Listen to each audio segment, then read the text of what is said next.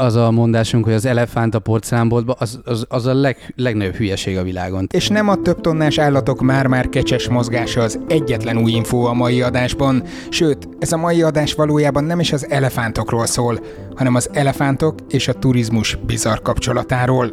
Igen, hát itt jön, itt jön szóba ugye az, hogy a, az elefánturizmusnak rengeteg árnyalata van. Őcsapó András, a hangját már ismerhetitek korábbról, az egyik első adásunkban húsevő növényekről mesélt, majd a száz huszonegyben délkelet-ázsiai törzsekről szerzett tapasztalatairól, az egy éve halott nagyit néha megsimogatják a kis szobában.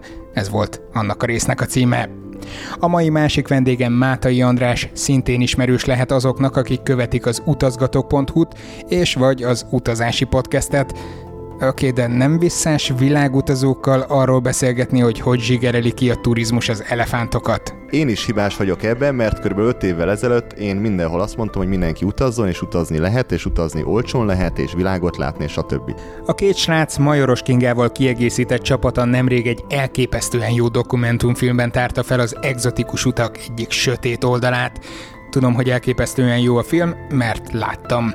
És most ti is megnézhetitek még pár napig ingyenesen az elefántosfilm pont hu oldalon. Ja, majdnem elfelejtettem beköszönni. Sziasztok, én Zsíros László Róbert vagyok, ez a Sertár Podcast száznyolcvanötödik adása.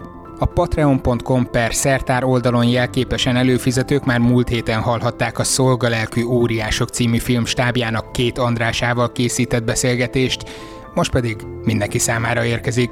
Tadám! Igen, alapítottunk egy bandát, egy rockbandát.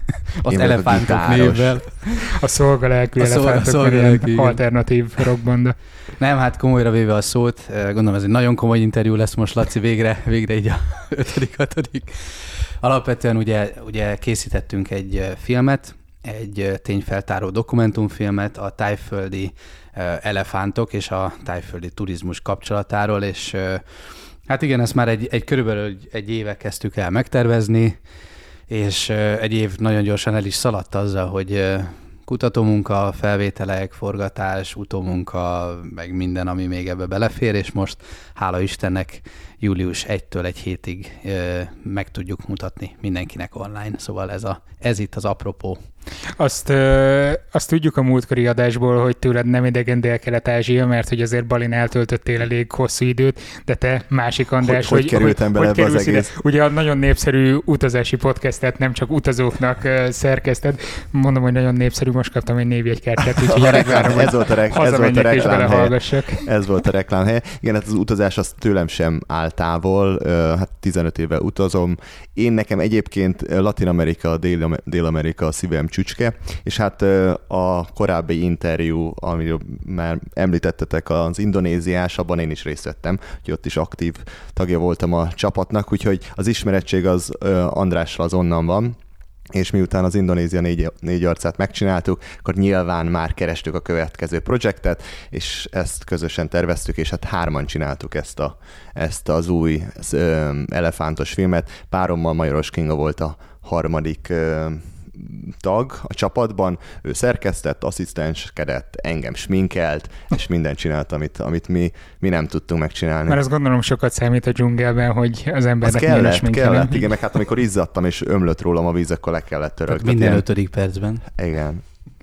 Hogy néz ki az, mondtátok, hogy, vagy, vagy mondtad, hogy, hogy már kerestétek az új projektet, de ez hogy működik? Tehát leültök, aztán gondolkodtok azon, hogy áh, Balin már voltunk, mert az összes benszülött törzset végigjártuk. Nézd már, ott egy elefánt, te!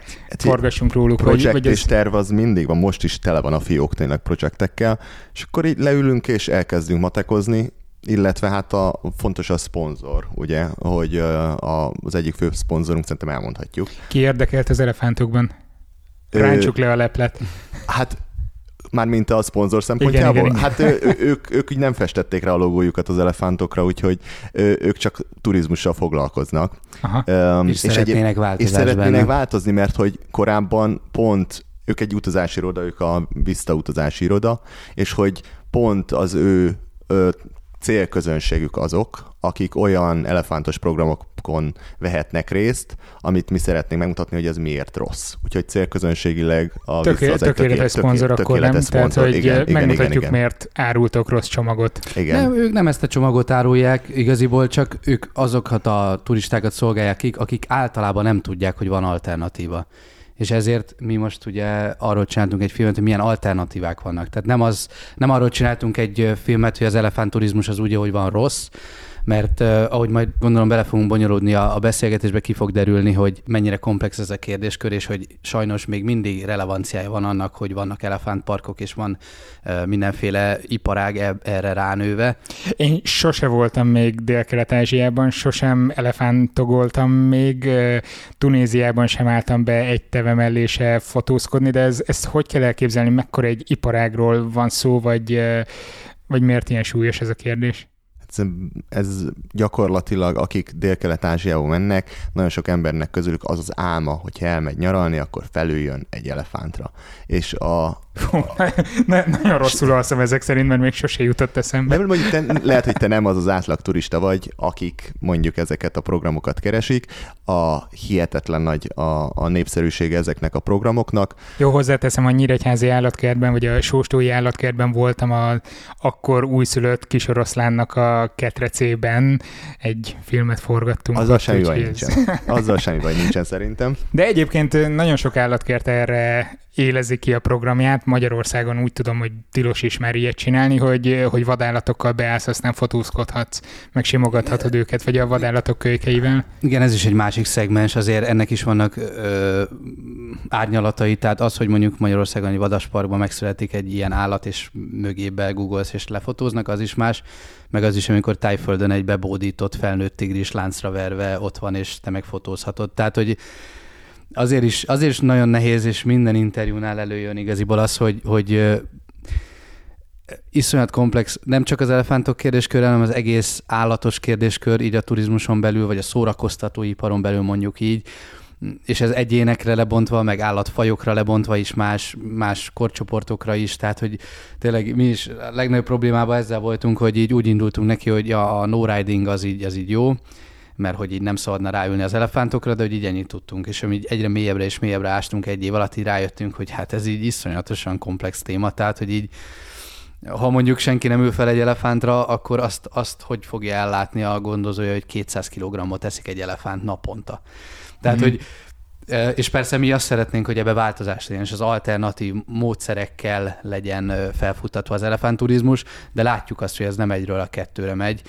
Még így is, hogy azért olyan oszlopos képviselőivel, mint Lek Chailert tudtunk beszélni, akik tényleg már huszonöt éve dolgoznak ezen az ügyön, meg mi is abba bízunk, hogy ez a film most segíteni fog, legalább a, ma, már pár száz, vagy ezer, vagy százezer magyarhoz eljut ez az üzenet, akkor utána már az is valamilyen ö, szintű változást tud hozni, de hogy ez egy, ez egy ilyen óriási harc, hogy egyrészt, hogy mi a jó, mi a rossz, és hogy ezt hogy lehet úgy, úgy átgördíteni, hogy ez mindenkinek jó legyen. Akkor ezt visszafűzöm most abba a gondolatba, amiből tök jól kizökkentettelek még az kisoroszlános saját történetemmel, mm. mert mindenképpen el akartam mondani. Szóval sok embernek az az álma, hogy elmenjen, és ezeket az állatokat valahogy közel tudja magához, hogy Instagramra kirakja, ugyanakkor szeretné etikusan igen. megközelíteni. Hát a probléma az, hogy mi mindenki szereti az állatokat. Bárkit megkérdezel, szereted az elefántokat? Na, náhogy szereted hát az, az elefántokat. Persze az elefántokat, a delfineket, a fókákat, igen. ezeket, de mondjuk és a ez... csótányt, meg a nem tudom, szóval... Még valaki még azt is. De is, ha maradunk az elefántoknál, az emberek úgy akarják kimutatni a szeretetüket, hogy közel kerülnek ezekhez az állatokhoz. Hogy azt gondolja, hogy ha ő oda megy az elefánthoz és meglovagolja, meg simogatja, akkor akkor az de jó lesz az elefántnak, mert az elefánt is majd örül annak, hogy ő, ő majd valaki ül a hátán. Hát ez nem így van. Ez egy tök önző, őszintén egy tök önző hozzáállás, hogy mi csak eddig látunk.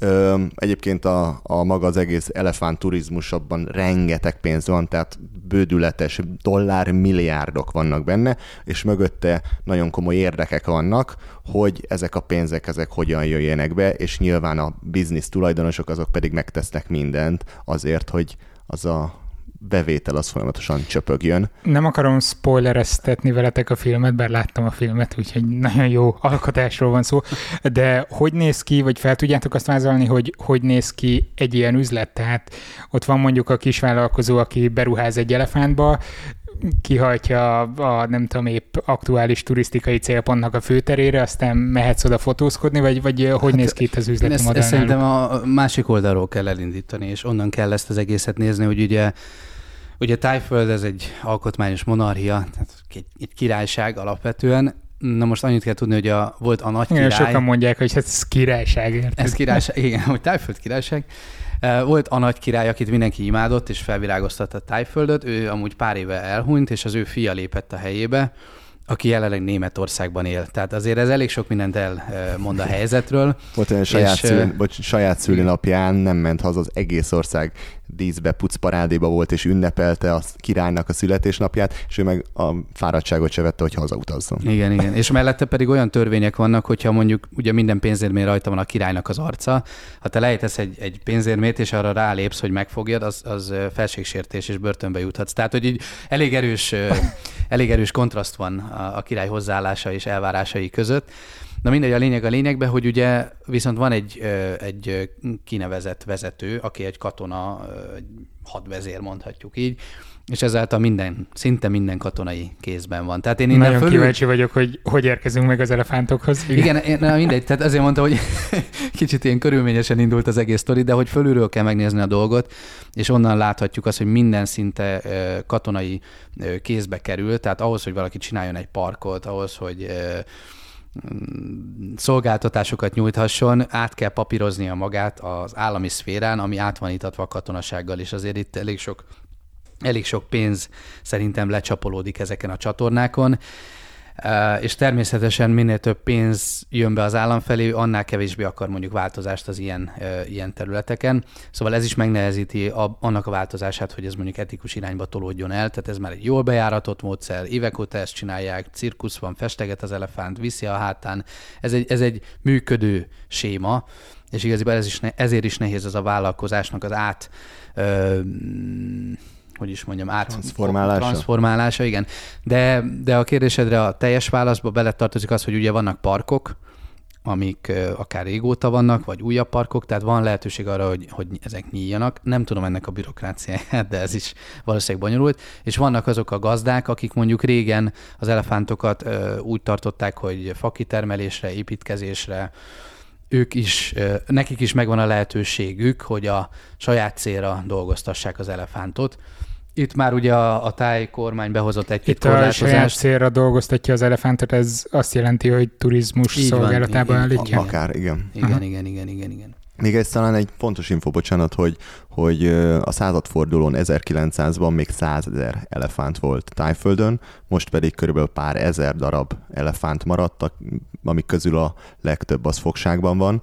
És... Jó, viszont ennek a százezer elefántnak a nagy részét gondolom, tehát ők vadon éltek, vagy... Is vadon éltek, illetve már hát ők házas, háziasítva voltak több ezer éve. De őket úgy, váltották úgy... ki aztán a gépek, nem? Ö, igen, Ön... igen, igen, körülbelül olyan harminc-negyven évvel ezelőtt hoztak egy törvényt, mm-hmm. hogy mostantól az elefántokat nem szabad használni fakitermelésben, építkezésekben. Ez egy táj törvény volt, és ott hirtelen lett több ezer elefánt, amivel nem tudtak mit csinálni, és mivel már András ugye említette, hogy egy elefánt egy nap kb. kétszáz kiló kaját eszik meg, ami rengeteg pénz, előteremteni ezt a, a forrást az elefántoknak az etetésére. Szinte automatikusan jött a megoldás, hogy ezeket az elefántokat vigyük át a turizmusba, mert nem volt más opció, nem volt uh-huh. más olyan lehetőség, ahol annyi pénzt tudnak termelni, hogy ezeket az állatokat eltartsák. És ki milyen módon, ha volt egy bácsika, akinek volt egy elefántja, akkor ő azt kiviszi, egyedül kiviszi a, akár a buli negyed közepébe, ahol jönnek a turisták, és fölülhetnek a hátára, és sörrel itathatják, és ezért nem tudom, adnak öt dollárt neki. Ez a legegyszerűbb módszer. Aztán nyilván vannak nagy parkok, valaki megvett, nem tudom, tíz elefántot, húszat, százat, és azt mondta, hogy hát ha ennyi elefántom van, abból kéne csinálni egy elefántos parkot, mm-hmm. elefántos programokat, idomítsuk be őket, tanuljanak meg focizni, festegetni, a, jöjjenek a turisták, üljenek föl a hátára, és akkor ebből lesz pénz. Tehát, hogy ezeknek megvan így a, így a szintje, kinek milyen lehetőségei voltak, az alapján csinált ebből bizniszt. Jó, ez azért a történeti áttekintés jól jött, mert így azért árnyal, árnyalja a képet, hogy nem arról van szó, hogy ki a gonosz kire lehet mutogatni, hanem te, te egy fejlődés egy eredménye. Igen, volt egy fejlődés, amiben nagyon nem volt más megoldás, mert a másik megoldás az volt, hogy, hogy vagy az lent volna, hogy ezeket az elefántokat szabadon engedik, csak közben kiderült, hogy az teljesen lehetetlenség, mert nincsen hely. Tehát, hogy a tájföldi erdőknek a kétharmadát kiirtották csak az utolsó pár évtizedben, tehát nincs hely, ahova visszaengedték volna őket. Aztán vannak olyan okok is, hogy nem is engedhetők ki, ez nagyon, nagyon jól el, el, filmben is nagyon jól összefoglaltuk meg, szerintem az András jobban össze tudja foglalni, hogy milyen háttere van ennek, hogy, hogy egy elefántot miért nem lehet visszaengedni. Igen, akkor előhúzom a tudománykommunikációs igen, diplomámat, igen, igen, igen. Itt szoktuk átlenni. Megvannak a bejáratott nem, kérdések, hogy ki, melyikre igen, akkor jövünk zavarba, amikor a másiknak kell másikra zavarni. Amikor igen. Olyat kérdezek, amit nem beszéltetek meg előtte. Igen. Lesz olyan is mindjárt. Jó. Nem, hát alapvetően ugye arról van szó, hogy egy ele... tehát hogy itt is megint kicsit távolabbról kell kezdeni az egészet, hogy az elefántok csordában élnek. Nem, a király, a király elefánt. Nem. Van még királyos sztori, úgyhogy... Baba, babar, tudom, ez néztem én is, amikor kicsi voltam. Igen, szóval ugye azt kell tudni, hogy az elefántok csordában élnek, általában csak nőstényekből áll a csorda, illetve hogy a hímek párzási időszakban becsatlakoznak. Na, és várj, a... A, a, a, akkor okay. Tisztázzuk az elejétől. Tehát van egy csomó elefánt tehén. Igen, tehén. És ők együtt vannak, a hímek azok meg úgy szabadon egyesével búklásznak, mindaddig, amíg rájuk nem tör az elefánt. A MAST nevű id- időszak, uh-huh. amikor egy ilyen párzási időszak uh-huh. van. Jó. És tehát a, azt szerettem volna ebből az egészből kikanyarítani, hogy ugye megszületik egy borjú elefánt, azt körülbelül, hát két évig vemhes egy, egy elefánt. Tehát ő az, a, a, az az emlős, aki a leghosszabb ideig vemhes. Két év után megszüli a borját, és utána még három évig szoptatja, tehát három évig még iszonyatosan ö, szoros kötődésnek kell lennie, de utána még körülbelül tíz-tizenkét éves koráig, akár hím, akár nőstény, a csordával tart az elefánt, és folyamatosan tanul. Tehát azért azt tudni kell az elefántról, hogy brutálisan intelligens állat, és ez a veszte amúgy, ezért tudják a turizmusban használni, mert szinte minden megtanítható neki, sőt, hát valahol mondták is, hogy valami tíz-húsz feladatsor egymás után ö, megtanítható neki. Viszont ehhez neki nagyon sok idő kell. Tehát, hogy ez is egy nagyon nagy ö, ö, hátulütője ennek az egésznek, hogy a borjú elefántot akár már több hetes korában is elválaszthatjátok az, elválaszthatják az anyjától, hogy betörjék, viszont nem megy végig azon a, a folyamaton, ahol elsajátíthatná az elefánt létet, tehát ahogyan uh-huh. magát fent tudná tartani. Na most, hogyha egy, egy borjút elválasztunk, egy, akkor... Egy kicsit, kicsit fura kérdés, tehát, hogyha uh-huh. kiengedem az elefántot a vadonba, hogy mennyeltessék, mit kell neki tudnia, tehát, hogy megtámadni nagyon nem hiszem, hogy megfogja a tigris, meg nem tudom mi, mert hogy elég masszív méretű, mm-hmm. tehát legelnie kell meginni, nem? Például, hogy hogyan használja az ormányát, igen. amit két éven keresztül tanul, az a magától, a törstől, az idősebb elefántoktól, hogy hogy kell az ormányát használni, ami olyan neki, mint egy ötödik kéz, csak sokkal ügyetlenebb. Például. Bár az ormánya az ügyetlenebb, én úgy képzelném el, hogy ott van az elefánt azokkal a hatalmas hát, nagy hát, mivel már lábaival, amivel nem látsz, nagyon tud mit kezdeni, és az ormány az meg egy tök kifinomult ilyen kis finomítoros készségekre. Meg kell tanulnia használni, és ezt nagyon-nagyon sok ideig tanulja, és utána már viszont nagyon precízen tudja használni, és fel tud venni akár egy gombot is a földről. De ez egy, ez egy hosszú folyamat, és hogy ha ezt nem tanulja meg, akkor hiába megy ki az erdőbe, tehát szabadon engeded, akkor nem fogja tudni használni. Meg alapvetően ugye azt is, azt is tudnia kell, hogy mit ehet meg, mit nem ehet meg. Tehát, hogyha most egy teljesen mesterséges közegben ősz fel, ahol elefántként csak banánt meg bambuszt eszel egész életedbe, akkor kimész a táj dzsungelbe, akkor ott nem sok esélyed. Ez igaz. Meg, meg alapvetően inkább én, én nem arra gondolok, hogy most egy telef, elefánt ne tudna legelni magától, mert tud. Inkább azt mondom, hogy a természetes csoportdinamikákat, hogy az hogy tud betagozódni be, egy, egy elefánt csordába. Azért főleg a hímeknél ez nem egy egyszerű dolog, tehát a nőstények együtt vannak, de a hímek nem. És tehát, hogyha tovább nézzük ezeket az adaptációs problémákat, ott van, amit az Andis is említett, hogy már nincs hely, tehát konkrétan egy, egy ázsiai elefánt naponta körülbelül húsz kilométert tesz meg. Óriási territóriumuk van, tehát hogy nincs is hely ahhoz, hogy elférjenek. Állandó konfliktus lenne egymással, az emberekkel, az élőhellyel, a városokkal. Túl sok az elefánt? Már nem, amúgy alapvetően kevés a hely, kevés a hely inkább mm. azt mondanám. Tehát azért megnézzük, jó, viszont hogy... a helyet azt sajnos nem tudjuk növelni, vagy tudjuk? Hát ez, ez, ez nem ez lehet. Meg, ez mert, megint egy kérdés, hogy rajtunk múlik, tehát ugye mi is ilyenkor, én, én mindig kicsit ilyen, nem tudom, ilyen görbe tükörként érzem, amikor elkezdjük színi táj fölött, hogy kivágta az erdeinek a kétharmadát, ha Magyarország fölött elrepülünk, hát nem sok erdőt látunk. Tehát, hogy ez, ez megint egy olyan kérdés, hogy ez az emberek miatt van, ugye, hogy nincs helye az állatoknak. Valószínűleg nem fog megváltozni. Jó, nem, volt, nem volt semmi értékítélet a kérdésben. Tehát... És például vidéken visszatérő probléma az, hogy a helyi parasztok, ők például védik a saját termésüket, ugye az elefántnak egyre szűkül az élettere, és nyilván időről időre bekeveredik olyan helyekre, ahol a helyi falvak például nem tudom, bármit termesztenek, lelegelik a termést, ezért a helyiek például megmérgezik az elefántokat. Ez, a ez reális termé... veszély, tehát valóban, ez... valóban okoz kárt az elefánt? Ezt csak azért kérdezem, mert múlt héten, bocsánat, ez később megy adásba, tehát jó pár héttel ezelőtt, ha még visszaemlékszem, pont a hollandiai fóka populációknak a megmentéséről volt szó, illetve a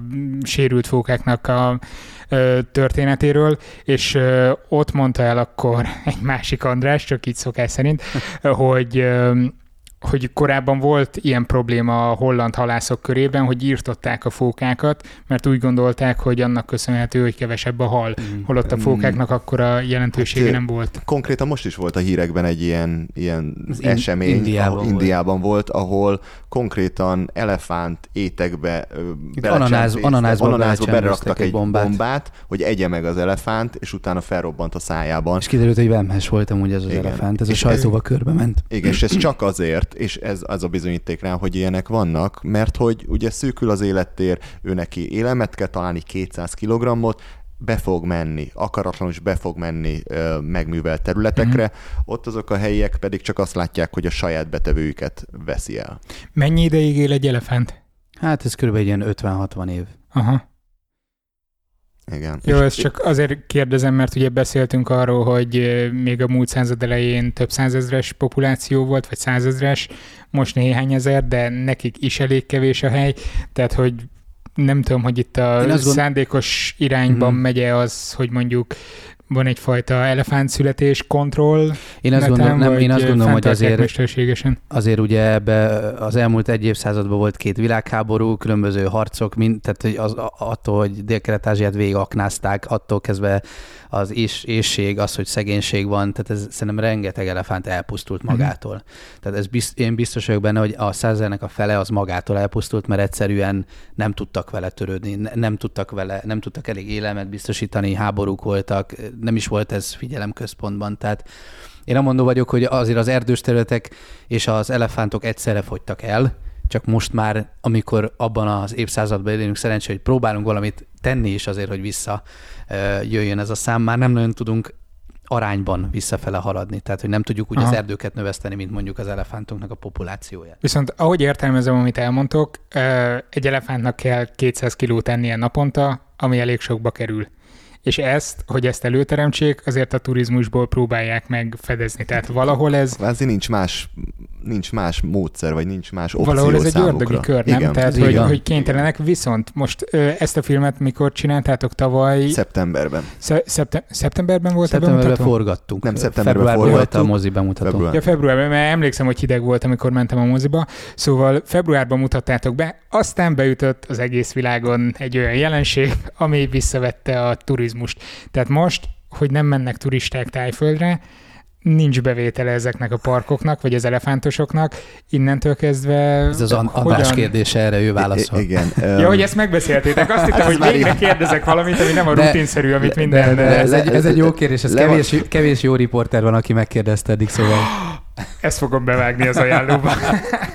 Igen, és ez egy új kérdés tényleg, szóval ezzel, ezzel most kellett felkészülnünk válaszolni egy ilyen kérdésre. Egyébként az elefántok az egyik nyertesei a, a, ennek az egész szituációnak olyan szempontból, hogy a magyar sajtót is bejárta az a hír, hogy az egyik park, ahol történetesen mi is forgattunk, szabadon engedte az elefántjait. Na, hogy ez volt a szalagcím, és ez így, ez így nagyon jól hangzik, hogy az elefántokat szabadon engedték. Csak ja, a budapesti ebből... állatkertben is volt az, hogy ott sétáltatják a monguzokat pórázon, meg ilyenek. Igen. Igen, mondjuk ez egy kicsit félrevezető, mert a, az átlagolvasó azt látja, hogy jé, hát de jó, kiengedték őket és kimentek a szabadba. Ez nem ezt jelenti, hanem a parkon belül levették róluk a láncokat, és mivel nincsen turista, nem kell gyakorlatilag őket leláncolni, és nem kell védeni őket semmitől, úgyhogy szabadon mászkálhatnak a parkon belül.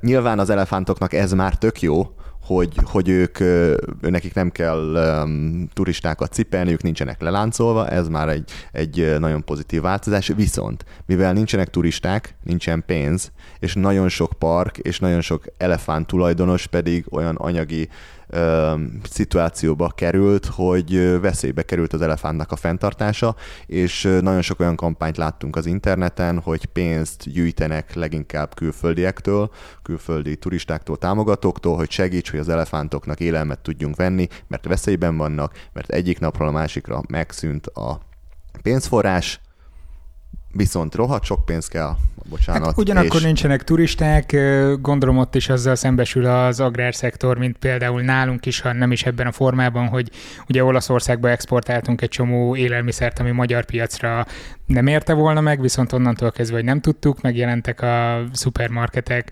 polcain azok a különlegesebb húsok például, amit korábban alig lehetett vadászni, már idézőjelbe vadászni, úgyhogy, úgyhogy elképzelhetőnek tartom azt is, hogy Tájföldön például nincsenek turisták, nem kell kiszolgálni a hotelekben a rengeteg embert, úgyhogy átcsatornázzák az elefántparkoknak. Le- lehetséges, teljesen lehetséges, viszont mi, a- amiket... Elmegyek Tájföldre agrárminiszternek, mit szóltok. Viszont ab- abból kifőleg, hogy miket hallottunk a helyi... Most csinálom minden, a király is úgy csinálja, így távmunkában. Viszont amiket hallottunk a helyi hát irányításról, én nem, nem tudom elképzelni, hogy bármilyen helyi agrárminiszter vagy mezőgazdasági miniszternek eszébe jusson az, hogy az elefántokkal mi fog történni. Annyi, hogy törvényileg bezárták az összes parkot. Egyébként nemrég e-maileztünk is a Leknek a parkjával, megkérdeztük, hogy mi a, mi a helyzet, hogy küldjenek nekünk egy update-et.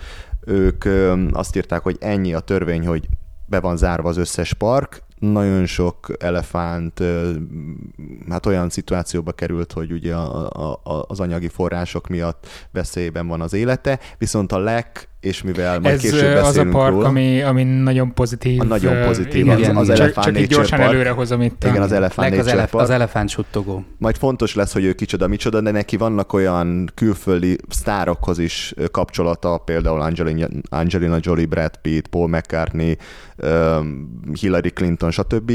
Tehát ő neki vannak kapcsolatai, és rajta keresztül pénz folyt be az ő foundation alapítványába, és ezeken az alapítványokon keresztül ő más parkoknak is tudott segíteni, és konkrétan írták a számot, hogy ezerhétszáznegyvenöt olyan elefántnak tudott segíteni Lek, aki nem is az ő parkjába Uh-huh. parkjához tartozott, de élelmet. Nekik tudott biztosítani élelmet, és kvázi megmentett ezerhétszáznegyvenöt elefántot, akik egyébként lehet, hogy méhen haltak volna. Ami azért egy elég jelentős százalék az össz elefánt populációban. Igen, igen, igen. És tehát, tudjuk, hogy nem egy... csak Tájföldön, hanem a környező országot, tehát Kambodzsa, Laosz, Vietnám, oda is átér uh-huh. a keze, hála Istennek.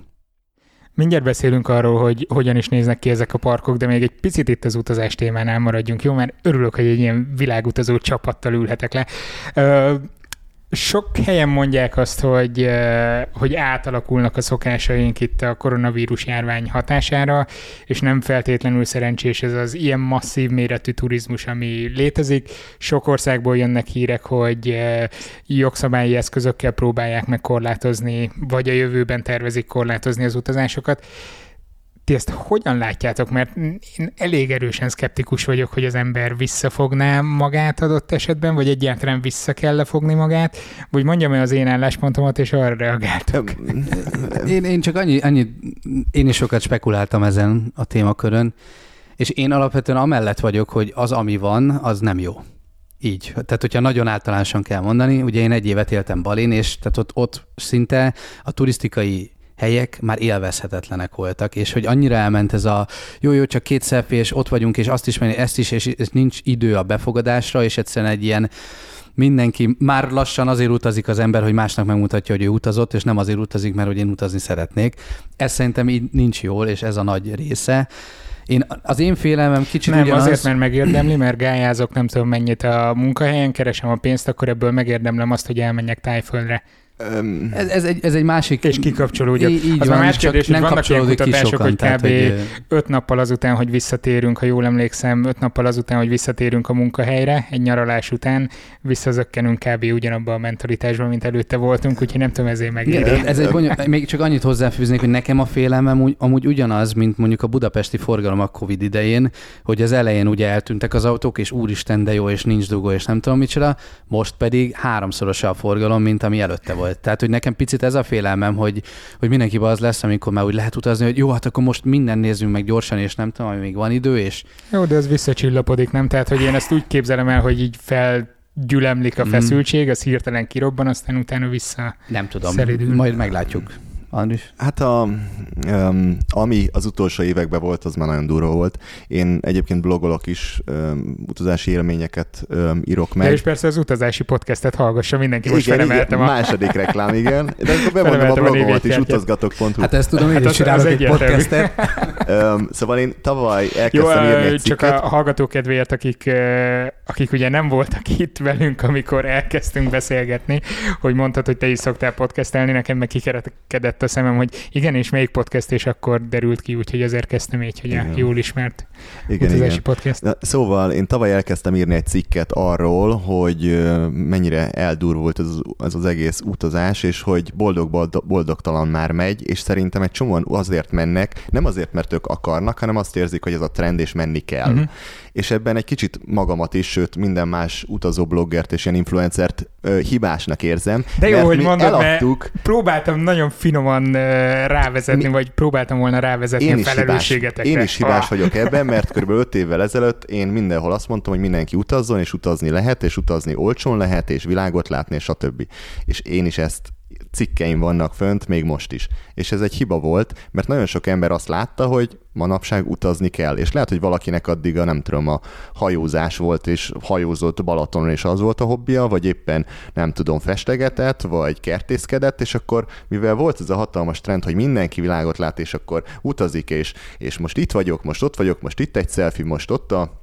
Ott csak kelok be Instagramra. Az emberekben szerintem az a kép alakult ki, hogy hogyha én nem megyek, akkor, akkor én nem tudom, akkor valamit kihagyok. És az emberek megindultak. Olcsók voltak a repülőjegyek, könnyen elérhető, tényleg az utazás bárki számára elérhető lett pár év alatt, és az emberek meg is indultak, és nagyon sok ember pedig nem volt még meg az embereknek az az utazási kultúrájuk, hogy ezt hogyan kéne csinálni. Én láttam olyan embereket, akinek az volt az utazás, hogy lement mondjuk Milánóba, mert kétezer forint volt a repjegy, ott bement a főtérre, mint hogyha mondjuk lemennél itt a Váci utcára, végigmegy, bement a Zarába, a há és em-be, megvette ugyanazt a pólót, amit itthon megvehetne, bement a Mekibe, megkajált valamit, és elment bulizni, másnap meg hazajött. És tolt és, két selfie-t. És tolt két selfie-t, és de jó, mert akkor most én is utazó lettem. De ennek van az a változata, amikor otthon megcsinálod a szendvicset, a reggeli géppel, ami hatkor indul, elmész, és este visszajössz. Ez, ez, ez, ez a, ez a, ez a van, az van az ismeretségi körömben olyan, aki, aki konkrétan ezt csinálja,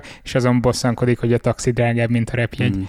Hát, hát, én, én, a, én, én, én csak annyit hozzáfűznék ez a témához, hogy én tartom ahhoz magamat, hogy az utazás jó.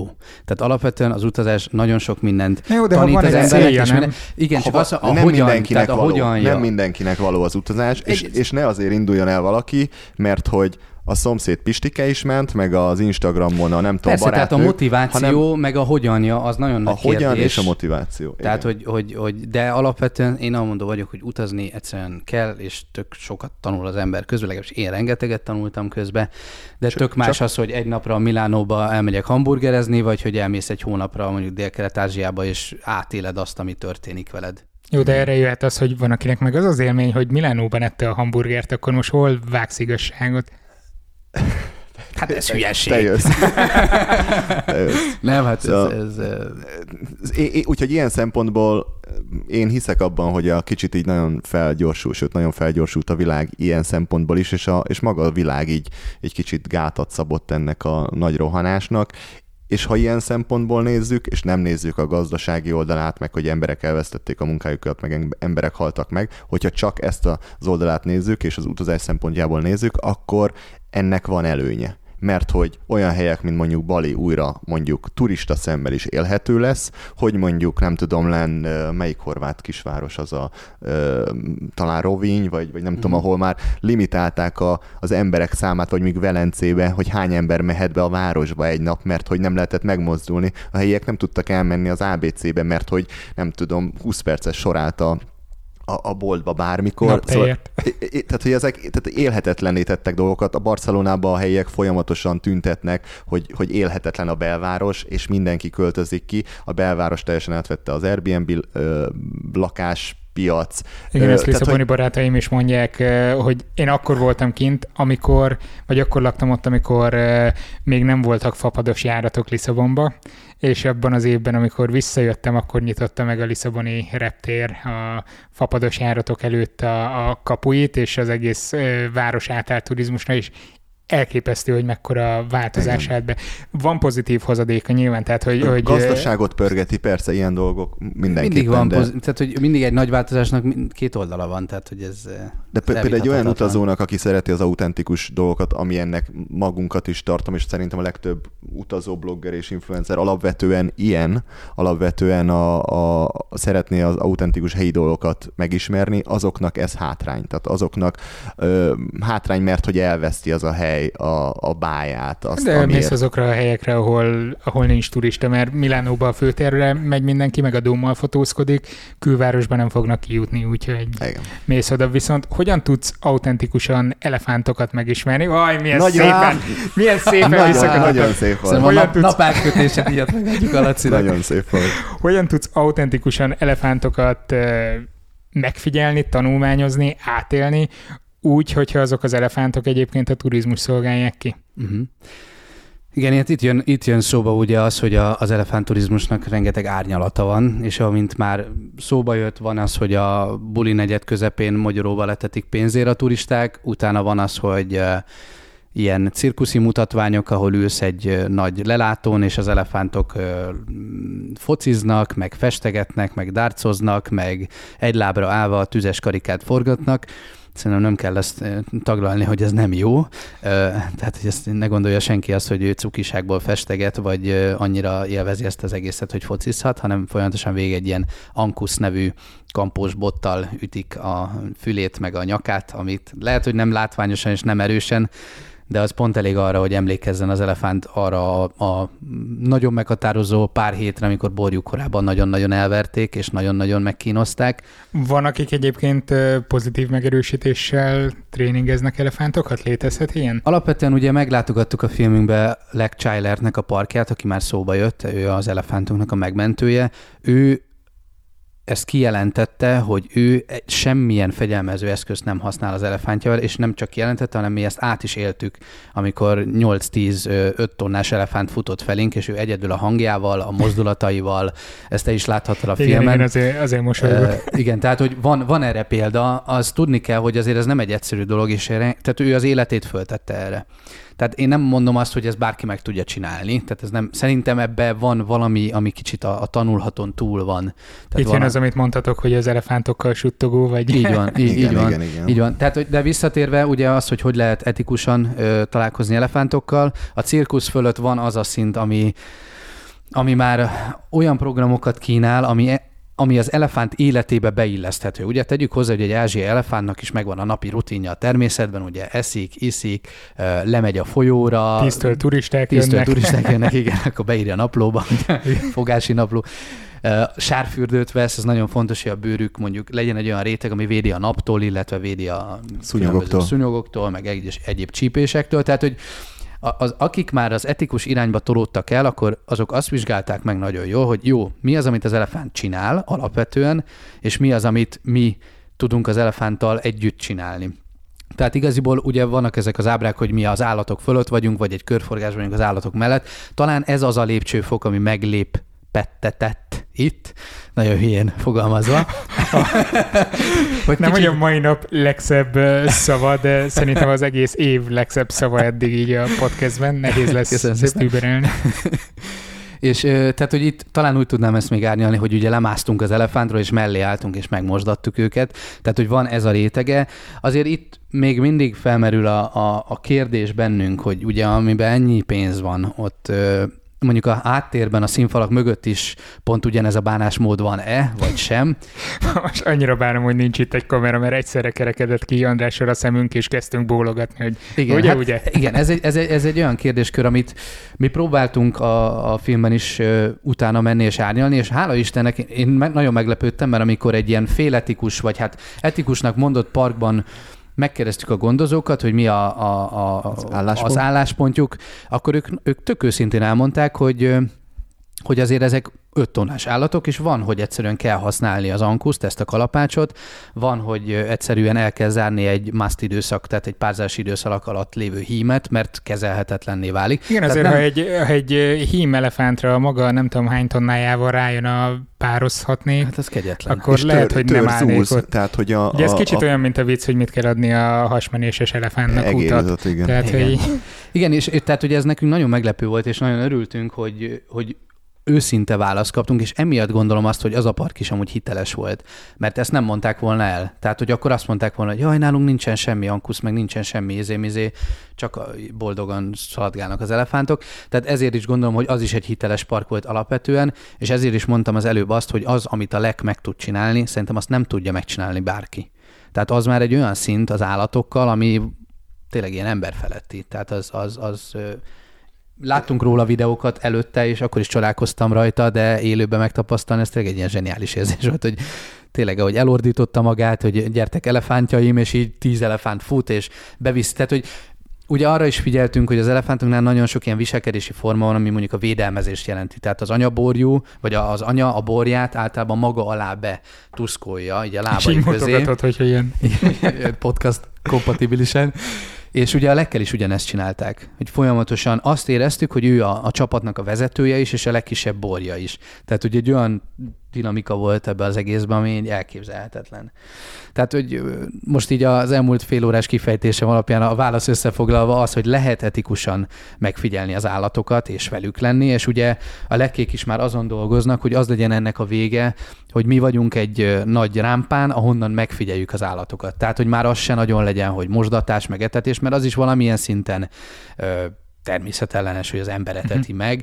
Erre még mindig szükség van. Tehát azért ennyit kell adni az embereknek, hogy legyen ennyi kapcsolat, és ez nem rossz alapvetően az elefántnak. És ez vonzó lesz, mert akkor simán elmegyek, már turisztikai szempontból, mert akkor simán elmegy egy állatkertbe, a saját városában, megnézi ott is így messziről az elefántokat, ezért hát miért utazzon tájfölé? Bár itt, ez itt nekem tetszik ez a, ez a megközelítés, mert itt, akkor ne utazzon. De... Itt jön be a képbe a win-win szituáció, hogy hm. kell valamit adni a turistának is, hogy ha már kiad ennyi pénzt, akkor ő kapjon egy olyan élményt. És... Viszont ezt gondolom turista függő is, nem, hogy finoman próbáltam fogalmazni, hogy ki az, aki, aki megérti ezt a folyamatot, hogy mi etikus az elefántnak, és ki az, aki a mérleg másik oldalára azt rakja súlyosabbnak, hogy, hogy neki kell hát ez az élmény, hogy átölelje. Ezért készítettük a filmet, hogy az emberek számára ez kiderüljön, mert talán, hogyha ez végignézik, ja, akkor, akkor rájönnek arra, hogy, hogy egyébként, ja, hogy, hogy ő nem magától dobálja a tüzes karikát. Azért én, én hogy... azt gondolom, hogy te is láttad azokat az archív felvételeket, amiket mi se tudtunk felvenni, hanem csak megszerezni, mert ez annyira féltve van Tájföldön.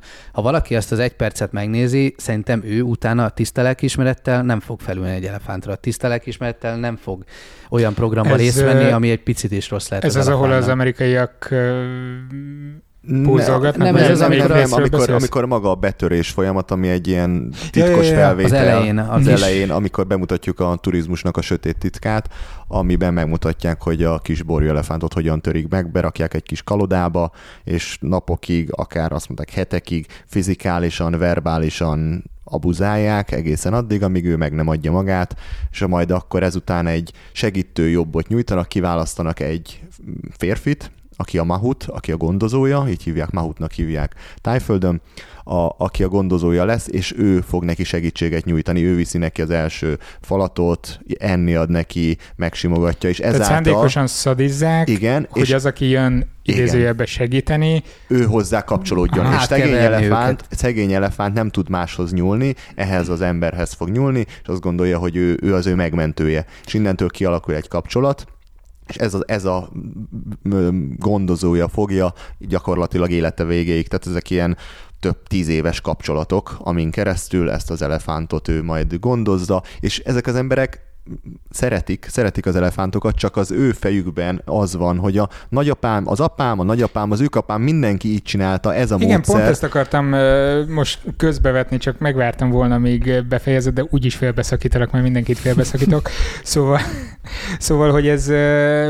Ez nem biztos, hogy azoknak az embereknek a hibája így egyáltalán effektíve, nem. Tehát hogy nem tudatosan ők, ők, ők se ezt. tudják ezt, hogy van másik módszer.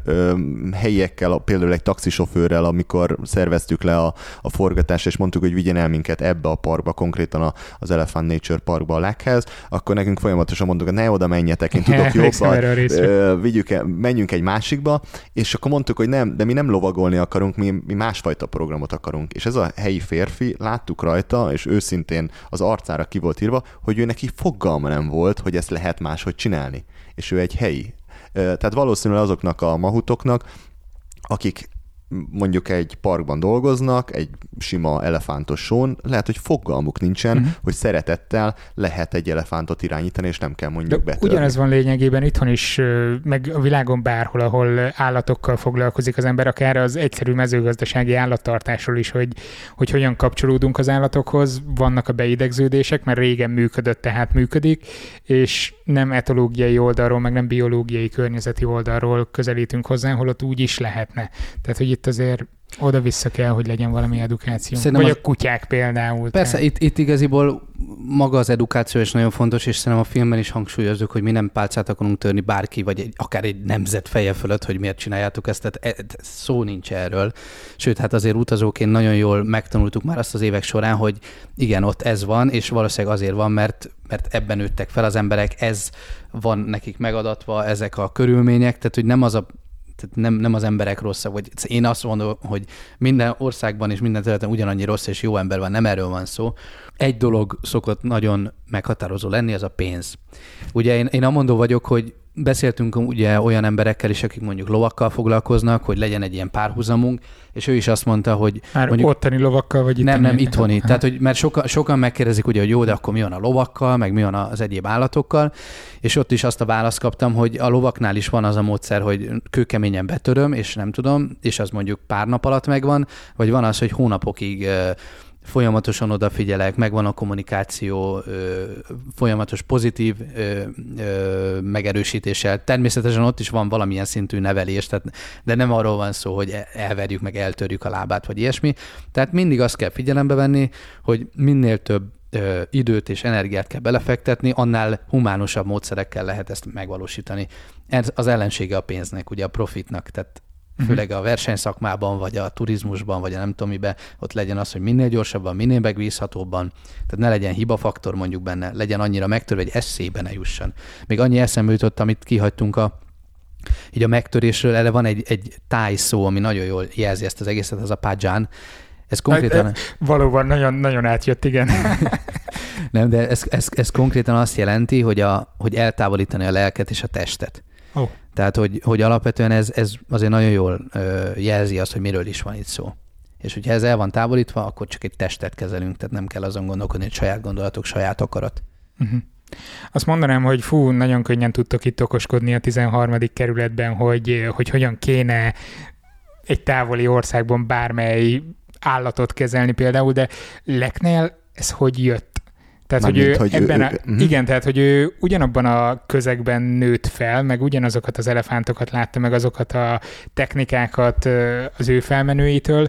Nála hol volt az, hogy hát, um, Lekkel sikerült, Lekkel sikerült egy elég hosszú interjút csinálnunk, amit egyébként last minute, utolsó pillanatban sikerült leszerveznünk csodával határos módon, és, és egyébként a, a filmben... Mert épp indult Angelina Jolie-val találkozni. Igen, éppen vele találkozott, kávézgattak. Németországban volt az, amikor mi követtük a szóval Instán, igen, néztük, és hogy amikor mi mentünk, és sokat csak becsekkolt Németország. Franc enné meg, hogy mert, mert hogy nagyon sokszor megkerestük, és mindig ilyen, ilyen kitérő választ adtak, hogy majd megláss, meglátjuk, gyertek el, majd lehet, és mi nekünk meg ő egy ilyen, hát nagyon fontos szereplője kellett, hogy legyen a filmünknek, és ezért ahogy megérkeztünk, minden nap, már sőt András előbb kiment, Minden egyes nap bementünk az irodájukba, és akkor kérdezgettük, hogy na, akkor itt vagyunk. Magyarországról, Magyarországról jöttünk, ezért igen. jöttünk, hogy Lekkel találkozzunk, és mindig, mindig, hogy majd meglátjuk, másnap is visszamentünk. Írunk egy e-mailt a másik e-mail címre. Igen, és egyszer csak mondták, hogy mehetünk, és egy egész napos programmal megismerkedhetünk Lekkel, és interjút csinálhatunk velük. Fú, teljesen fel voltunk dob- dobódva. Hát ő ennek a témának a rockstárja, hogyha eddig ez így, így nem derült ki. És ő elmesélte az élettörténetét, hogy még kisgyerekkorában vidéken élt, és egyszer csak egy ilyen sírást, üvöltést hallott az erdőből, és nem tudta, hogy mi az, bement, és meglátta, hogy az elefántot dolgoztatják. Hogy, hogy az elefántnak a fejét folyamatosan ütötték, azt le is írja, és ez a filmben is benn van, hogy folyik az elefántnak a fején a vér, és a, a, hát az irányító, nem mondom, hogy gondozója, mert ez nem gondozó, aki ilyet csinál egy elefánttal, ő pedig folyamatosan még ütötte a fejét, és az elefántnak egy csúszós domboldalon kellett volna felmennie, és mindig vissza-vissza csúszott, és ahogy visszacsúszott, az ember folyamatosan még erősebben üvöltött, vagy ütötte, bocsánat, mm-hmm. ütötte. És azt mondta a Lek, hogy hazament, és nem tudott aludni, és ez a kép, és ez az üvöltés hang, ez így a, tényleg beleégett a, a szívébe, lelkébe, mindenhova, és akkor elhatározta, hogy ő, ő nem tud így ezzel élni, és hogy megmenti ezt az elefántot, konkrétan ezt, aki ott szenvedett.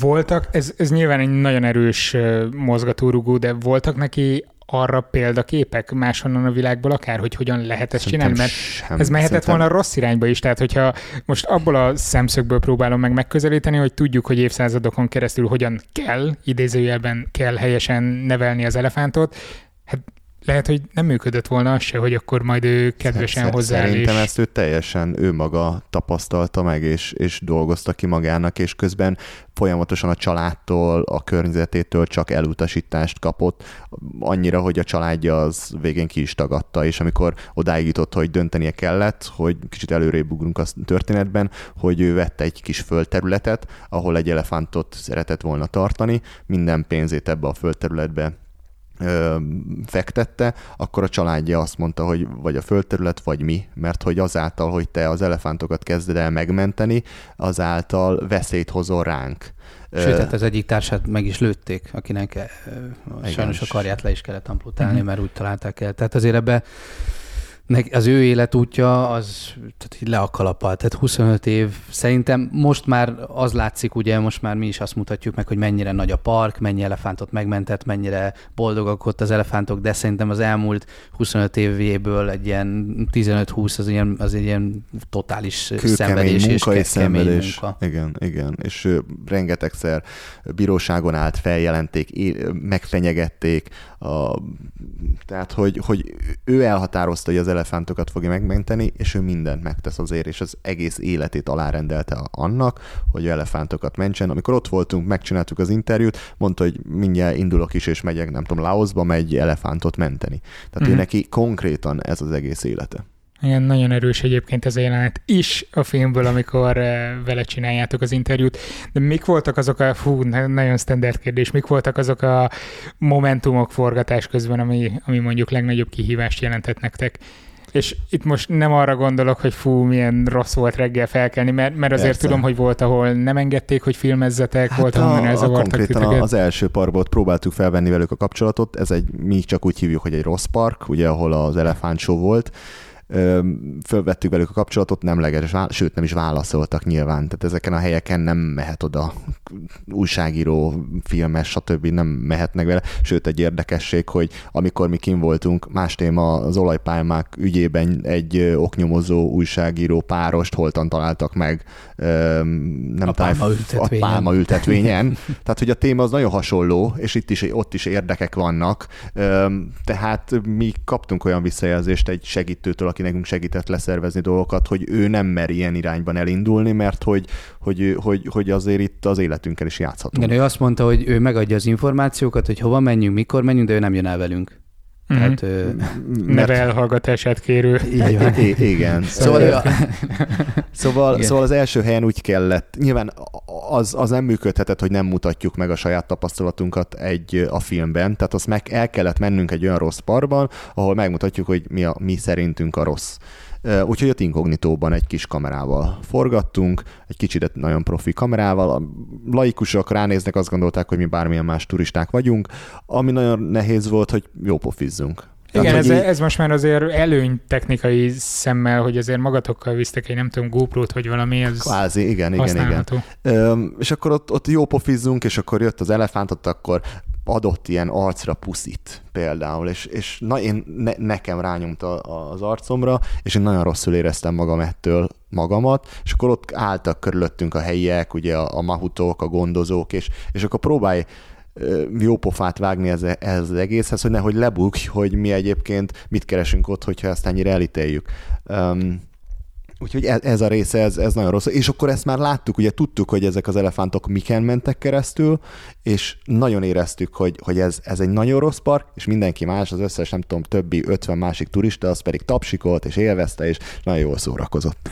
Hát mint egy delfinshow, vagy nem tudom. Hát igen. Ha, ha az a kérdés, hogy mi volt a legnehezebb, akkor, akkor valószínűleg ez volt így, így ö, megterhelés szempontjából a legnehezebb, mert tényleg itt, itt folyamatos rossz érzés volt bennünk, de jó pofizni kell, de fölvegyünk mindent, de ne bukjunk le, de le, meg legyen minden, de közben zúg a folyó mellettünk, alig hallható, amit mondunk, de nem lehet nagy mikrofonnal. Tehát, hogy így tényleg ennek ugye vannak ilyen technikai dolgai is, ugye, amit te is mondtad, hogy persze lehet már ilyen kisebb eszközökkel is dolgozni, de azért ilyenkor nekem mondjuk, mint operatőr, mindig bele kell gondolnom, hogy oké, okay, de ez hogy lesz használható meg, hogy lesz, tehát hogy mi lesz a legjobb módja annak, hogy ezt használható át volt, tehát láttam a filmet, és hmm. elképesztő hát, képek vannak, szóval. Még ez a Kinga, Kinga itt ö, elsírta magát. Igen, tehát igen, ez igen, ebbe igen. A parkba, amikor megérkeztünk, és látta, hogy milyen körülmények között vannak tartva ezek az elefántok, ő konkrétan elsírta magát.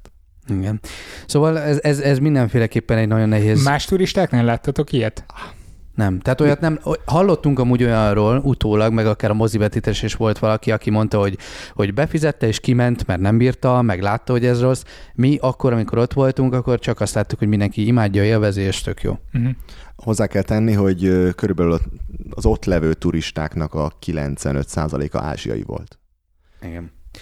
Oh. Ez egy fontos, fontos... Mondjuk nem ez a kép élt a fejemben, tehát azt képzeltem, hogy amerikaiak, európaiak és...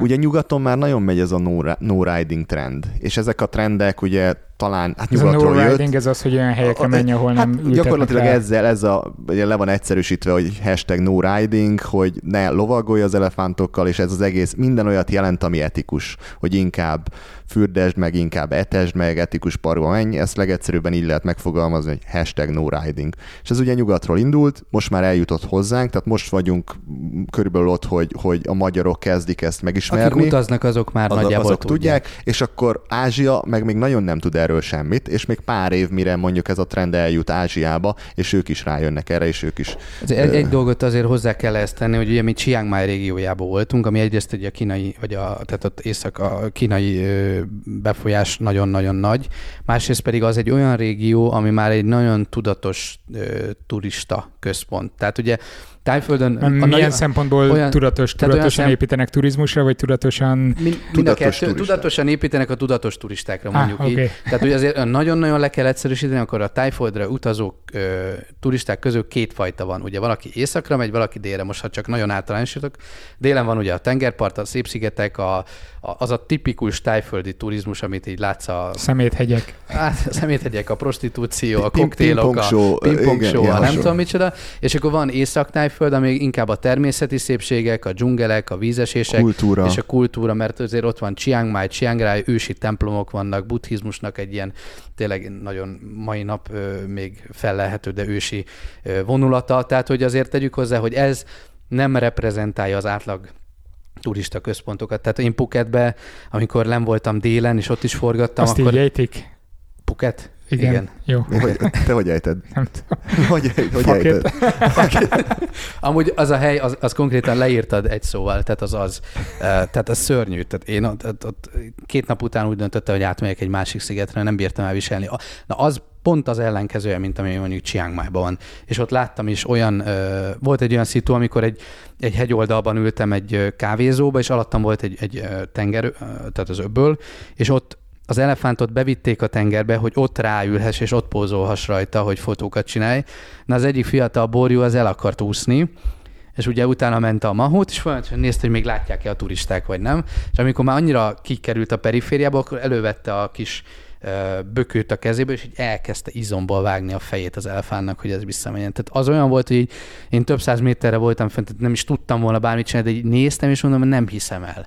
Tehát, hogy Erre, iszonyat, iszonyat nagy különbségek vannak. Tehát, na mindegy, szóval igen, tehát azért Tájföldön is vannak jobb és rosszabb szituációban lévő helyek. Mesélj el egy pozitív élményt. Egy pozitív élmény. Most átvetted az izét, amik, amikről mondta Laci? Ak- akkor mondom én a pozitív élményt. Szak, szakmai ártalom. Laci, mesélj egy pozitív élményt. Nagyon izgalmas volt például, amikor ültem, ültem a nézőtéren, és néztem a filmeteket. Szuper. E- egyébként, egyébként... egyébként ez egy tök jó kérdés, hogy, hogy neked a végén, hogy neked mi volt a, a Tudjátok, é- miért nem emlékeztem én arra a részre, amiről ti beszéltetek az előbb, hogy, és ez, ezzel kicsit andrisosan így nagyon messziről indítok, tehát tudjátok, miért nem emlékeztem arra az archív felvételre, amiről beszéltetek uh-huh. az előbb. Azért, mert én késve érkeztem a vetítésre, és oh. valószínűleg ezt a részt nem láttam, és arra akkor gondoltam... Csak a lényeget nem látta Laci, nem? nem szerintem azért nagyon sok átjött így mm, is. Az jó. Az de... Jó. Arra gondoltam, hogy jó, ez egy ilyen zárt körű vetítés, biztos ott lesznek majd a családbarátok, meg a nem tudom kicsoda, aztán majd beülök valahova is.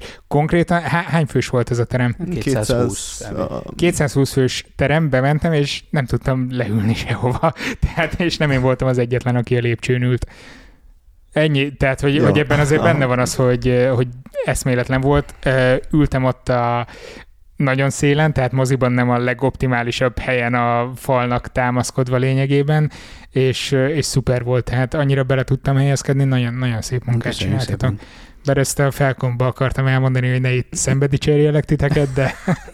De az Andris kihozta belőle. Így, így is jó. A, a, nekem az egyik legnagyobb élmény a, nyilván, amikor Lekkel az ő parkjába voltunk, és az interjú végén mi nem is tudtuk előre a programot, hogy mi lesz, és Lek mondta, hogy gyorsan-gyorsan végeztünk, felugrott, menjünk, menjünk, meg kimegyünk a park, az egy, a park egyik elzárt részébe, ahol megnézzünk, sőt, akkor még nem is igazán tudtuk, hogy mit fogunk csinálni. Nem, csak, csak annyit mondod, hogy, hogy ugorjunk fel a platóra a furgonnal, aztán elindultunk valamerre. És kimentünk egy elzárt részre, leszálltunk. Parkos jelenetet képzeljetek pontosan. El, csak ott nem, nem egy brontosaurus hajolt át fölöttetek. Egyébként a, a megfogalmazás az tökéletes, mert pontosan ezt a, ezekkel ezt a szavakkal a filmben, illetjük, hogy olyan érzés, mint a Jurassic Parkban lettünk volna. Erre nem emlékeztem, hogy mondtátok, hat, de... Hatalmas lábnyomok voltak a, a mező közepén, és tele volt esővízzel. Úgyhogy és azért az tegyük hozzá, az hogy az, az, az elefántoknak, ugye mindenki tudja, hogy az elefántok trombitálnak, de hogy azt kevesen tudják, hogy az elefántok brutálisan tudnak így morogni, de konkrétan olyan szinten, hogy beremeg a föld, és így először nem tudtuk, hogy mi történik, hogy földrengés van, és akkor láttuk, az elefántok morognak. És akkor még ezt hozzá azt is hogy tegyük, hangzik, hogy... Csak azért kérdezem, mert a fókás adásban sikerült Ludányi Andrást, az állatorvost rávenni arra, hogy utánozzon fóka hangokat, úgyhogy hát ebből rendet csinálat. Én csak egy reggeli kávét ittam meg, tehát pár pálinka után lehet jobb lenne. De nem, hát eskü- tehát úgy lehet amúgy elképzelni, mint hogyha oroszlánokat hallanál üvelten, és így is fogalmazzunk meg a filmbe. És az az, az érdekesség még hozzá, hogy ugye Ez, ő azt mondják, hogy infrahangokon is kommunikálnak, és hogy az összes kommunikációnak az ember csak a tíz százalékát hallja. Tehát mm-hmm. ehhez képest így, így ott álltam, és így mondom, elképzelhetetlen, hogy milyen szintű intelligens kommunikáció lehet itt az elefántok között. Persze, tudják nem is... úgy szidni a mahutokat, hogy... Így van, ha, megint följöttem, nézd meg, itt jön már megint.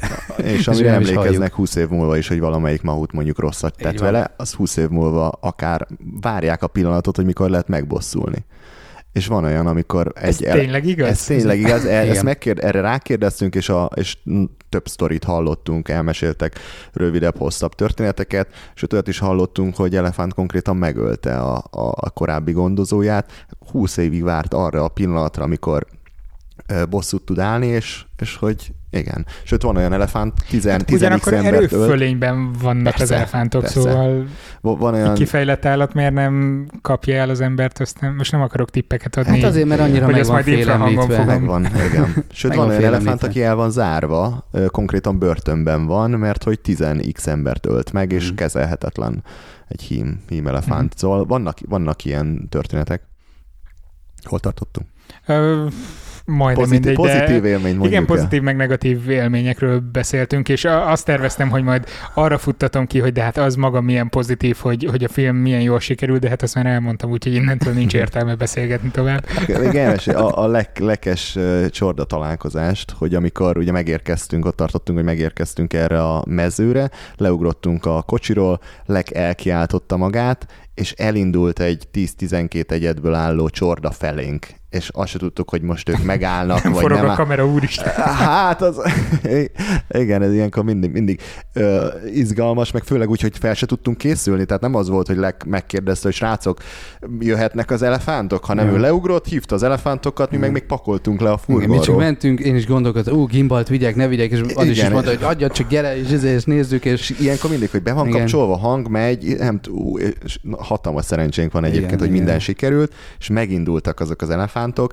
Szerintem a, a, a moziban hatalmas vászonon látni azt, hogy ezek az elefántok jönnek, jönnek feléd, az úgy átadja szerintem, nem tudom mennyire jött át, és Lek megállt, és rohantak felénk, és csak megálltak, tehát nem jöttek nekünk, egyből kaptak a kamera után, Ö, teljesen biztonságban éreztük magunkat, igen. mi, ehhez hozzá kell tenni, mert hogy Kinga utána mindig kiegészíti ezt, amikor mi itt interjúban ezt elmondjuk, hogy mennyire biztonságban éreztük magunkat, hogy ő egyáltalán nem érezte annyira biztonságban magát, és ő távolságot tartott Ö, az elefántoktól, de mi talán azért, mert hogy egyrészt benne voltunk az egész forgatási izgalomban, és ilyenkor kikapcsolt minden egyéb, másrészt, mert ott volt Lek, és Lek miatt teljesen biztonságban. Én, én teljesen azt magunkat. Éreztem, hogy ha bármi is lenne, ez a nő egy, egy szót szól, és abba hagyja az elefánt. Tehát, hogy így tényleg én, én olyan laza mozdulatokkal mászkáltam ott az öt tonnás elefántok közül, hogy alulról vegyük, oldalról vegyük, nem tudom micsoda.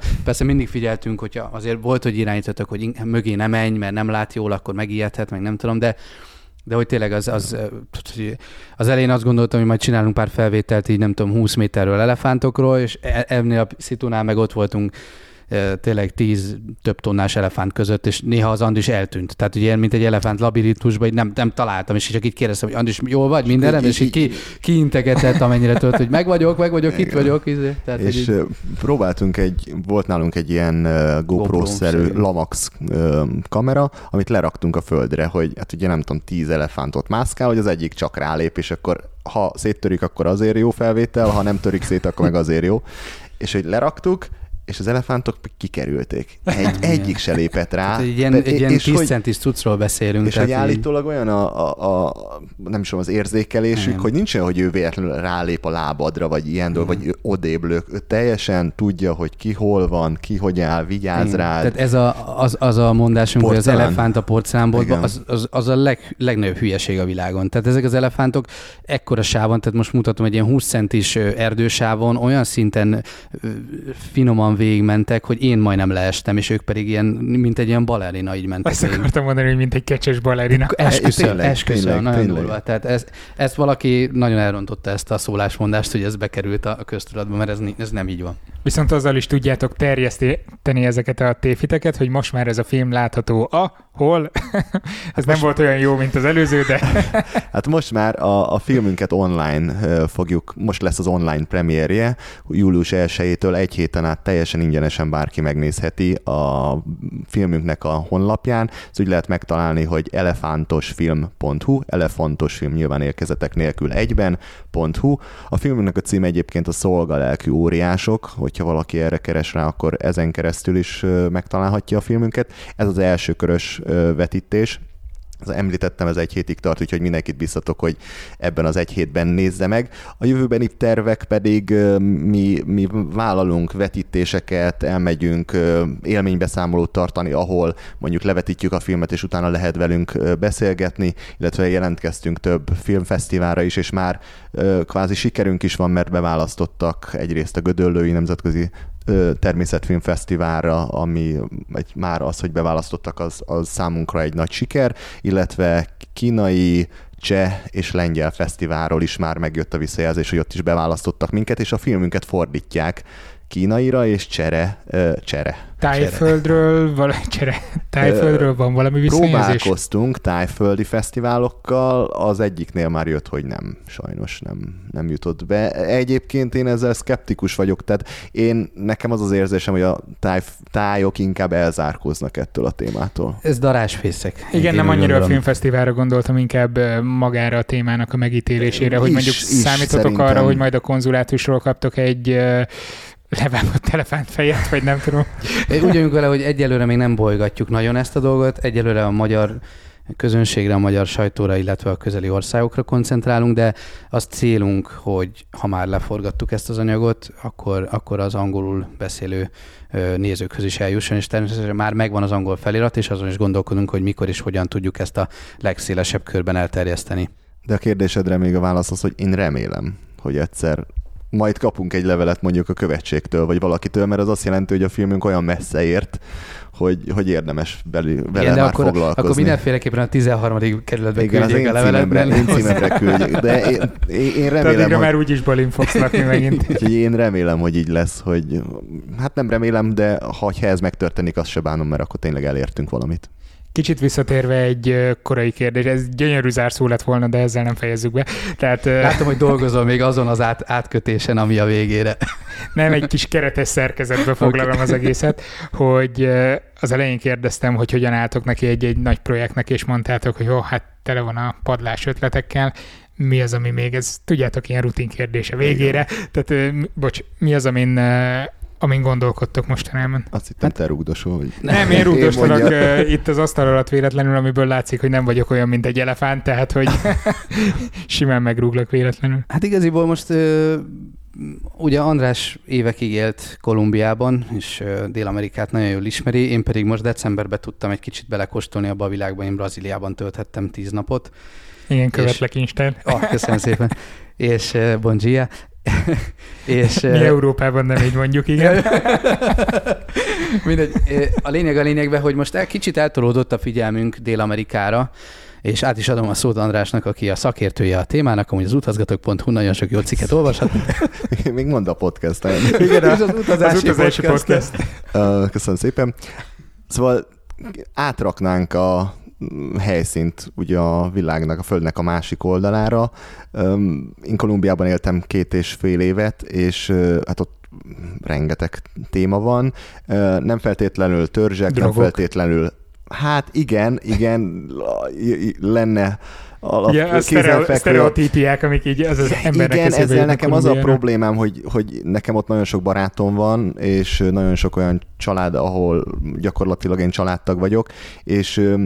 Hát a kolumbiaiaknak van sajnos az a stigma, stigma rajtuk, hogyha kimondod, hogy Kolumbia, akkor mindenkinek egyből a drogok jutnak eszébe, és, és ez a téma engem nagyon érdekel, rengeteg könyvet, dokumentumfilmet megnéztem, elfogyasztottam, amit gyakorlatilag a témában ö, található. Azt mondom, hogy ismerem is a témát, viszont van bennem egy olyan kétes érzés, hogy ha ha mi erről forgatunk, akkor ismét ezt a sztereotípiát fogjuk erősíteni az országról, és ezért talán egy, inkább egy olyat viszont csinálnál. Ha nem erről forgatok, akkor meg Akkor meg tudjuk meg. mutatni azt, hogy az országnak milyen egyéb ö, történetei vannak, és rengeteg más téma van, akár amelyik nem a, a droghoz kapcsolódik, legyen mondjuk a nem tudom, a fekete mágia, a koboldok, a, nem tudom, az országnak a szépsége, a változatossága. A Erre a koboldok kö- kö- nem, iz- nem Izlandon vannak? Nem, vannak ott is koboldok, és hát ott a vidéki ember az konkrétan, tehát ott nem az kérdés, hogy van-e kobold, mert hogy konkrétan van, hanem hogy mik történnek vele, és mondjuk milyen fizikai... Szerintem így uh... gyorsan visszakötünk a drogokhoz. De... Igen? Egyébként, egyébként le, le, lehet inkább bele sem megyek ebbe a témába. Szóval az a lényeg, hogy Kolumbiában rengeteg-rengeteg téma van, de emellett ott van még Kuba. Uh, Kuba is engem nagyon-nagyon érdekel, szintén a, a történelme érdekel, többször is hát, volt szerencsém. A jelenlegi helyzete azért ott is egy elég, helyzete, elég igen. Trumpal visszaállt egy elég érdekes szituáció hát, Kubával kapcsolatban, tehát ez... Hogy álltok neki egy ilyen tervezésen? Nem, nem engedlek el titeket. Azért nem, mert vagy, vagy én még itt foglalom a helyet. Uh, én el akartam menni Argentínába tavaly. Uh-huh. Akkor volt a napfogyatkozás. Ezt neked meséltem, nem? Én, én, én, én emlékszem egy sztorira, amit elmeséltem, amit fel akartál göngyölni. Igen, mert hogy ne, nekem az van egy ilyen családi történet, hogy nekem dédnagyapám lelépett, amikor nagymamám nagyon kicsi volt még, és elment Argentinába, és ez egy ilyen nagy családi, hát nem az egész családot belengő, de azért nagymamám életében elég meghatározó volt, hogy az apja otthagyta, aztán elment Argentinába, és csak történeteket hallott róla, és nyilván van egy idealizált képe. És nekem az volt az elképzelésem, hogy tavaly nyáron elmegyek Argentinába, mert akkor volt egy teljes napfogyatkozás is ugyanott, úgyhogy ez, ez már úszott, és megpróbálom felgöngyölíteni a dédnagyapámnak a, a az útvonalát. Ez nyilván nem a nagy közönségnek szólna, főleg nagymamámnak, aki még él, és, és hogy eb- ebbe állunk neki, és elkezdtem összeszedegetni, hogy mi minden kell egy ilyen úthoz, hogyha ezt meg akarom tervezni, és pff, elképesztő, tehát... Hát, uh... nekünk ez egy, egy éves kőkemény munka az, hogy az első ötlettől odáig, sőt, az ötletektől, mert alapvetően ugye több ötleted van, le kell szűrni, mi az, ami kompatibilis, mi az, ami kivitelezhető egyáltalán, mi az, ami releváns, mi az, aminek most hírértéke van, mi az, amiben tényleg tudsz változást hozni, mi az, amire van közönség, és akkor utána az, amire van tovább, mondjuk szponzor, és van, adja igen, hozzá a, tehát, a, a, a pénzt, mert nyilván ez is benne van. Visszatérve itt egy mondattal a szponzorra, ők elégedettek voltak az eredménnyel? Mondjuk el még akkor a másik kettőt igen, is, igen, hogy azt, azt a Vista mellett... Tehát az egyik nem volt elégedett? Nem. Nem. Mindenki nagyon elégedett. A Vista mellett az utazómajom támogatott uh-huh. minket szállással, illetve a biztosítás pont hu támogatott minket, hogy ne legyen semmi bajunk, igen. hogy így kerek legyen a történet. Uh, nyilván, és az, az nagyon tetszett nekünk, hogy szabad kezet kaptunk. Tehát, hogy nem volt semmi olyan befolyás, mint mondjuk lett volna még az Indonéziával olyan támogató, akinek olyan elvárásai lettek volna, amit a mi nem tavalyokat nem, nem utassátok annyira. Például jó, igen, hogy más ruhában, nem, nem vicc. Ö, ö, egy egy bankkártyát bank. kellett volna reklámozni, kellett csak most volna. A dzsungel közepén, ahol lárvákat eszel, ott nehezen fizetsz PayPass-szal. Tehát, hogy így... Az lehet, viszont uh... a bankkártyával tök jól le tudod kapargatni a fa törzsét, ami alatt. Igen, igen. És, igen, hogy, és hogy ez egy ilyen nagyon nagy pénzről lett, vagy nem, hát relatíve a költségvetéshez képest nagy pénzről lett volna szó, viszont azt mondtuk, hogy nem adhatjuk el a lelkünket, és egy olyan dílt kötöttünk volna, amit nem tudtunk volna jó szívvel teljesíteni. Igen, hát az költségvetés meg a másik kérdés. Ez egy, ez egy, ez egy nagyon... Ér... Na mennyi, mondjátok, mennyiből jött ki? Mennyiből jött ki az elefántos film? Hát az ilyen ötezer dollár körül. ötezer dollárt határoztunk meg, de ezt így nehéz megmondani, mert hát ez egy nem á... sok. Én jóval többre számítottam. Egy á, nincs benne, a, a technika nincsen benne. Igen, az ja, a saját technikám. Benne. Tehát ugye most hogyan számolod, hogy mondjuk az András vett hozzá kamerát, objektívet, ami saját használatra vette, de használtuk a filmben. Most akkor ezt most beleveszed, nem veszed, azután az övé, stb. Kettő, ami órabérünket, autómunkát, azt senki nem számítja. Azt senki nem számolja. Tehát az ötezer dollár az olyan mm-hmm. konkrét fix költségek, mint de hogy... Tehát repülője egy... Igen, repülője egy szállás, programok, aha. étel... Taxi, nem tudom, nem kell venni. Ezt, azt. Mit tudom én, vettünk produkciónak memóriakártyát, mit tudom én, ilyen jegyzet fizet, pontosan. Ilyen. Hát, hogyha azt számolnánk, hogy mondjuk a munkaóra, több mint ezer, ezer munkaóra biztos, hogy benne van. Ha most azt kiszámolnánk, akkor sokkal-sokkal több lenne ez az egész. Azért tegyük hozzá, hogy egyelőre ugye nem tudtuk eladni a filmet, ez azért tervben van, hogy, hogy legyen belőle nekünk is valami vissza egyrészt, hogy tudjuk folytatni ezt az egészet, mert hosszú távon azért ez, mind a ketten dolgozunk, tehát ez nem, nem fenntartható így, de, de hogy ebben rengeteg idő és energia benne van, azért, mert, mert tehát ugye ez egy ilyen belső motiváció, hogy ezt megcsináljuk, csak persze az lenne a cél, hogy, és most már szerencsére elég nagy sajtóviszhangunk van, és köszönjük szépen, Laci, hogy itt lehetünk nálad, hogy, hogy ezt megcsináljuk úgy, hogy, hogy igen, az utazási podcast. Szóval, hogy, hogy alapvetően profin meg tudjuk csinálni úgy, hogy mindenki jól járjon. És mi is, tehát ugye minél jobb körülményeink vannak, annál jobb anyagot tudunk előállítani. Tehát ezért ez egy ilyen folyamatos növekedés, folyamatos harc, folyamatos küzdelem, és azért szerintem te is pontosan tudod, hogy sajnos Magyarországon még nem a tudomány, meg a tudományos vonal, meg a, a dokumentumfilmezés a legnívósabb műfaj, meg nem ebbe van a pénz. Tehát, hogy így... Itt hol lenne olyan témátok, amit, amit úgy éreznétek, hogy tudnátok vele kezdeni valamit? Alapvetően nekem... A, nem tudom, a szürke marhák, mm. vagy a vízibbölények, vagy mik azok vízibbölények. Én erről, erről sokat szoktunk vitatkozni Andrissal, hogyha mondjuk lenne itthon egy olyan, akkor, akkor kinek mi. Ezen a vonalon, amit mi mondjuk együtt csinálunk, azon nem annyira. Tehát az mm. nem, nem annyira... Alapvetően az utazás, a, a, a, tehát a kül, külföldi távoli kultúráknak a bemutatása az alapvető mozgató rugója ennek a produkciónak, bármelyiknek, az indonéziásnak is, Ilyen irányban nem nézegettünk, de ez ami jelenti, azt nem zárja ki a dolgot. Igen. Meg annyi, hogy ugye nekem alapvetően van egy dokumentumfilm a húsevőnövényekről, amivel a Sertár Podcastban meséltem egyszer. Igen. Tehát az én érdeklődésem... És Bán Laci narrálta, azt hiszem, nem? A Bán Laci, igen, a Bán Laci. Bán Laci.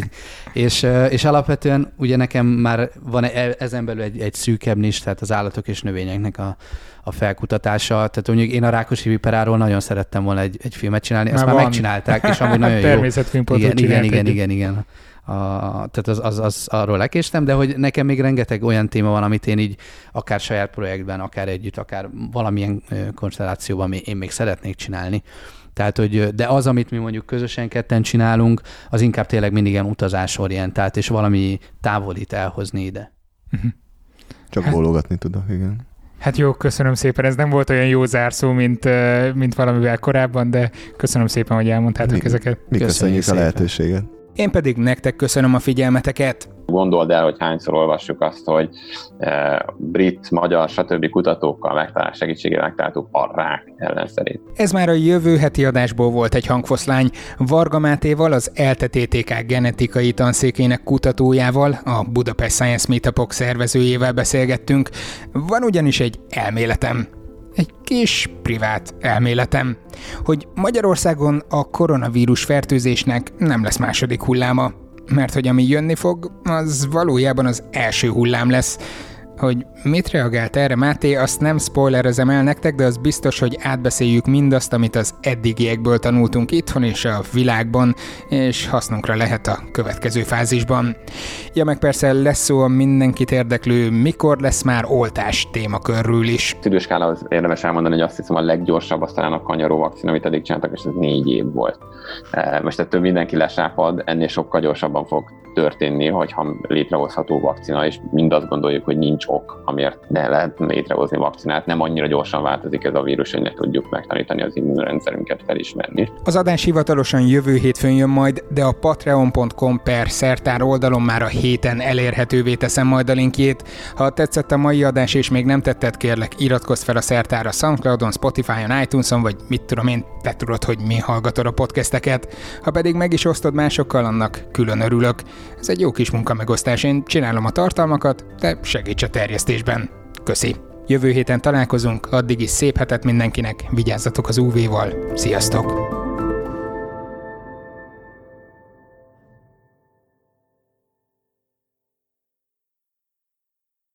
Ez a műsor a Béton közösség tagja.